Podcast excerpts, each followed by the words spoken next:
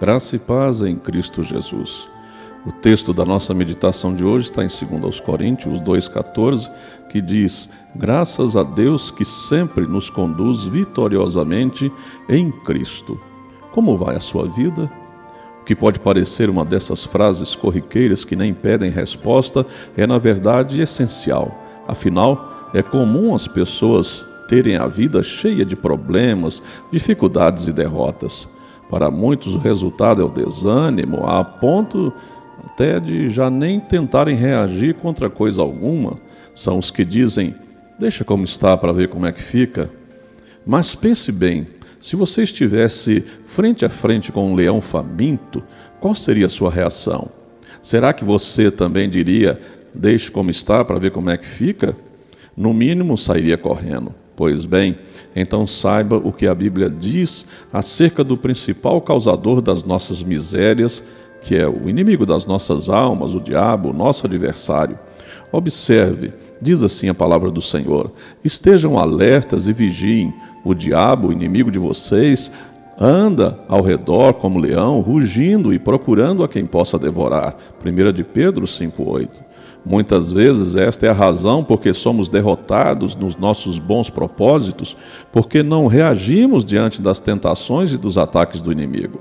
Há também aqueles que se desesperam e chegam a suicidar-se. Na nossa leitura de hoje, o apóstolo Paulo até parecia ir nessa direção, mas lembrou-se a tempo de que temos um Salvador, que é Jesus.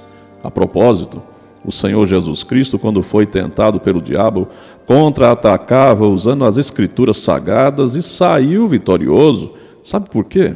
Porque a palavra de Deus é uma arma poderosa, é a espada do Espírito, conforme lemos em Efésios 6,17. Diz assim: usem o capacete da salvação e a espada do Espírito, que é a palavra de Deus. Portanto, se você estiver enfrentando tentações, problemas e dificuldades, não deixe como está para ver como fica. Adote a receita proposta em Tiago 4,17, que diz: submetam-se a Deus, resistam ao diabo, e ele fugirá de vocês. Reaja diante das tentações e dos problemas de sua vida com confiança em Jesus Cristo e com certeza você também obterá a vitória por intermédio dele. Fortaleçam-se no Senhor e no seu forte poder. Efésios 6:10. Pense nisso. Vamos orar. Senhor, meu Deus e meu Pai, eu não sei quantas e quais são as lutas, Senhor, de que aqueles que me ouvem estão passando, estão vivenciando nesse momento. Mas eu sei de algo. Eu sei que o Senhor é poderoso para sustentar essas mãos, muitas vezes trêmulas, firmar os passos e tirar, ó Pai, essas pessoas desse buraco sem fundo, Senhor. Eu sei que o Senhor vai muito além, porque tu tens poder. Ó Deus, restaura a alegria e a salvação em corações, ó oh Deus, que talvez nesse dia estejam desesperançados, entristecidos. Deus, visita essas pessoas com o teu Espírito Santo. Faz um, uma mudança radical nessas vidas. Eu te peço isso, em nome de Jesus. Amém.